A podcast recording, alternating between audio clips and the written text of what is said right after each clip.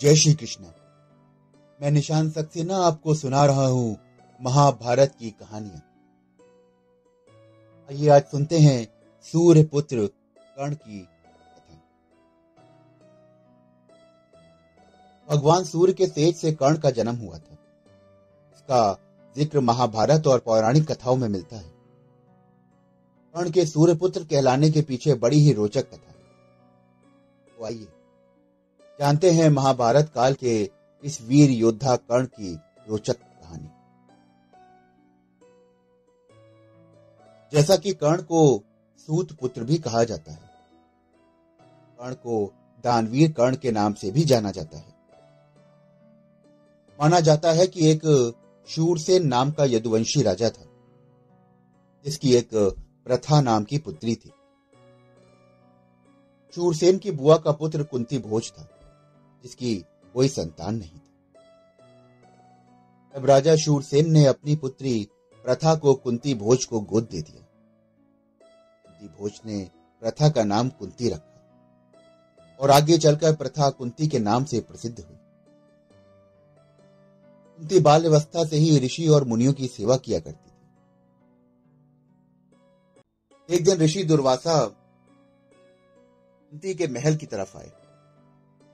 उस समय कुंती ब्रह्मचारिणी थी और उन्होंने उनकी एक वर्ष तक सेवा करी।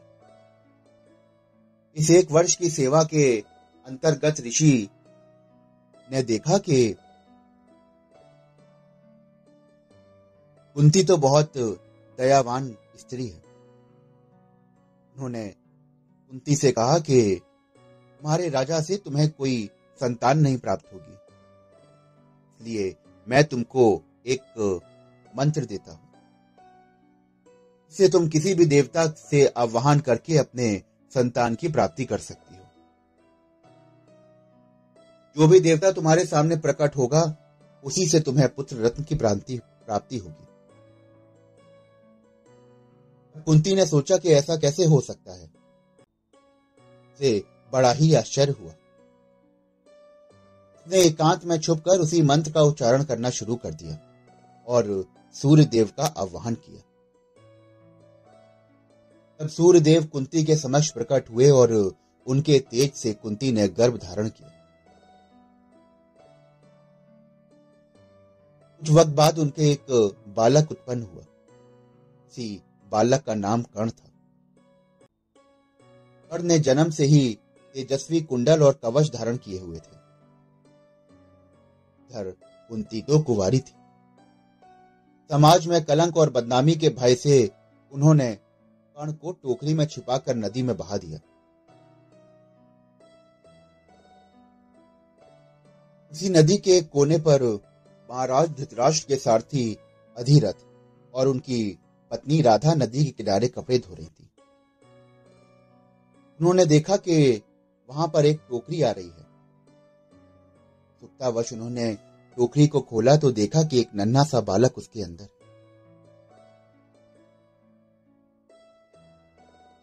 जिसका नाम उन्होंने वासुसेन रखा था। की बात है। भगवान श्री कृष्ण ने राजा कर्ण से दान मांगा। तो सूर्य पुत्र कर्ण ने उन्हें अपने सोने का दांत तोड़कर अर्पित कर दिया। महादान के चलते भगवान श्री कृष्ण ने उन्हें तीन वरदान दिए थे। सनातन धर्म में दान का बहुत महत्व है। कालांतर से वर्तमान समय में चार पुरुषों की गिनती महाधानी पुरुषों में करी जाती है। जैसे कि राजा बलि, राजा हरीशचंद्र, महर्षि ददीची और सूर्यपुत्र कर्ण। सूर्यपुत्र कर्ण के दान की चर्चा तीनों लोकों में थी। ऐसा कहा जाता था कि महादानी योद्धा और सूर्यपुत्र कर्ण प्रतिदिन सूर्य उपासना के बाद में दान किया करते थे। उस समय बिना किसी हित के कर्ण दान देते थे। उनकी इस महानता के चलते श्री कृष्ण उन्हें महादानी कहते थे। भगवान श्री कृष्ण कहते हैं कि कर्ण दानी नहीं, बल्कि महादानी उन्होंने दान देते समय कभी भी किसी चीज़ की परवाह नहीं करी। जब भगवान श्री कृष्ण ने भी उनसे दान मांगा तो उन्होंने अपना सोने का दांत उन्हें अर्पित कर दिया। जिसकी वजह से उन्हें तीन वरदान भी मिले। उनमें से एक वरदान मरणोपरांत कर्ण के अंतिम संस्कार का था। दान देने के चलते उनकी मृत्यु भी हुई। महाभारत युद्ध में कर्ण कौरवों का सेनापति था। ये बात जानकर स्वर्ग नरेश राजा इंद्र बेहद चिंतित हो उठे। उन्हें पता था कि सूर्यपुत्र कर्ण के पास कुंडल और कवच है। उन्हें कोई परास नहीं कर सकता। ये जानकर इंद्र साधु रूप धारण करके महादानी कर्ण के पास पहुँचे। इस वक्त राजा कर्ण सूर्य उपासना कर रहे थे।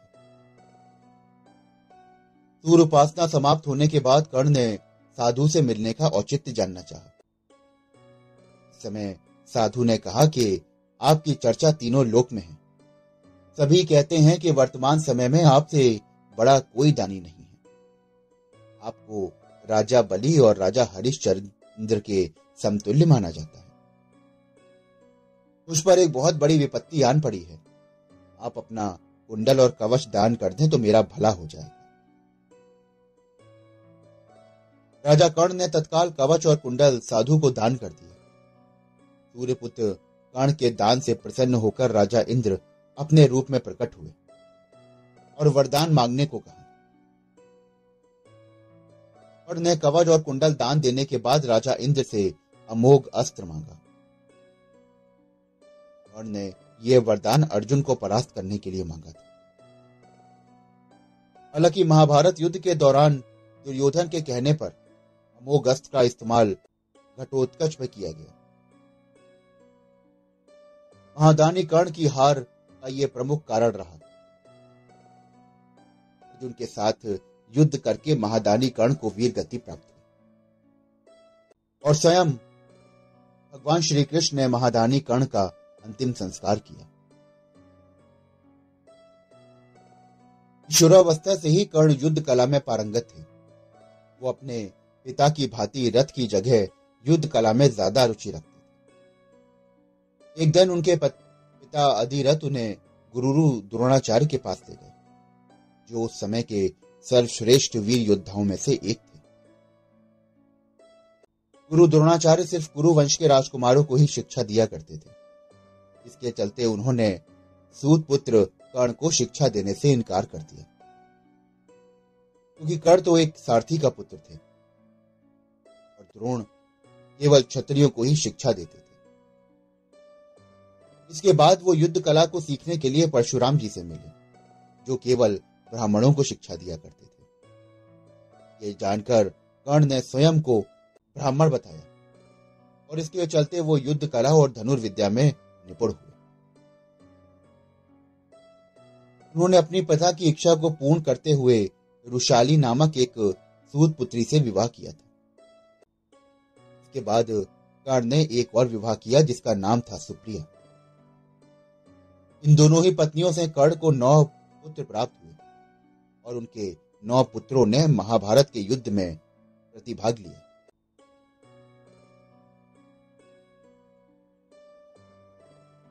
जब गुरु द्रोण ने हस्तिनापुर में युद्ध पराक्रम की एक प्रतियोगिता का आयोजन करवाया, तब उस प्रतियोगिता में अर्जुन को विशेष धनुर्धारी के रूप में सम्मानित किया गया। उसी समय वहाँ कर्ण आ गए और अर्जुन द्वारा दिए गए युद्ध कौशलों को भली प्रकार से जान लिया। और उन्होंने सभा में उपस्थित सभी लोगों के सामने अर्जुन को द्वंद्व युद्ध के लिए लड़काया। क्योंकि द्वंद्व युद्ध के अनुसार एक राजा ही एक राजा को ललकार सकता था। उसी समय कौरवों में दुर्योधन ने जाना कि कर्ण एक योद्धा है जो अर्जुन को मात दे सकता है। इसलिए दुर्योधन ने कर्ण को अंग देश का राजा घोषित किया, ताकि कर्ण द्वंद्व युद्ध के योग्य हो जाए। और इसके बाद ही वो दोनों घनिष्ठ मित्र बन गए। कर्ण ने कलंगा की रानी भानुमति का दुर्योधन से विवाह करने में सहायता करी थी। जब दुर्योधन स्वयंवर के दौरान राजकुमारी का अपहरण करते हैं तो उस समय कर्ण ने ही उन्हें सैनिकों से बचाया। और उस युद्ध में भीष्म का वक्रा अपोटारमन नीला, रुक्मी, श्रृंगा और अशोक धनवान जैसे महान शासकों को कर्ण ने पराजित किया उसके बाद मगध के राजा जरासंध ने कर्ण को युद्ध के लिए चुनौती दी। इसके चलते कर्ण और जरासंध के मध्य कुश्ती हुई। और कर्ण ने जरासंध को पराजित कर दिया। कर्ण से पराजित होने के बाद जरासंध ने कर्ण को मालनी राज्य भेंट स्वरूप दिया। युद्ध के दौरान जब कर्ण के रथ का एक पहिया धरती में धस गया, तब उसने अपने दैवीय अस्त्रों को प्रयोग करना शुरू किया। लेकिन वो उन अस्त्रों को प्रयोग करने में असमर्थ रहा, क्योंकि उसके ऊपर गुरु परशुराम का श्राप था। उस समय कर्ण अपने रथ के पहिए को निकालने के लिए नीचे उतरा और अर्जुन से आग्रह किया कि युद्ध के नियमों का पालन करो। कुछ देर के लिए बाण चलाना बंद कर दो। अभी श्री कृष्ण ने अर्जुन से कहा कि कर्ण को कोई अधिकार नहीं कि वो अब युद्ध नियमों और धर्म की बात करे, क्योंकि अभिमन्यु के वध के समय कर्ण ने किसी भी युद्ध नियम और धर्म का पालन नहीं किया। ये सुनकर अर्जुन ने कहा, हे देव, वो अभी सहाय है। के हाथ में कोई भी हथियार नहीं है, इसलिए मैं उसके ऊपर बाण कैसे चला सकता हूँ? अभी श्री कृष्ण ने अर्जुन से कहा कि इस निर्णायक मोड़ पर भी अगर कर्ण को नहीं मारा गया तो पांडव उसे कभी नहीं मार सकेंगे। और ये युद्ध कभी नहीं जीता जा सकेगा। अभी अर्जुन ने एक दैवीय अस्त्र का उपयोग किया और कर्ण का सर धड़ से अलग कर दिया।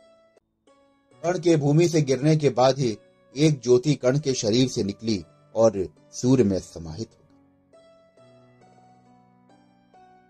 दोस्तों, ये थी सूर्य पुत्र कर्ण की एक रोचक कथा। आशा करता हूँ कि आपको ये रोचक कथा बड़ी पसंद आई होगी। ऐसी और भी महाभारत की कहानियाँ सुनने के लिए चैनल को फॉलो करिए और ज़्यादा से ज़्यादा लोगों को शेयर करिए। जय श्री कृष्ण।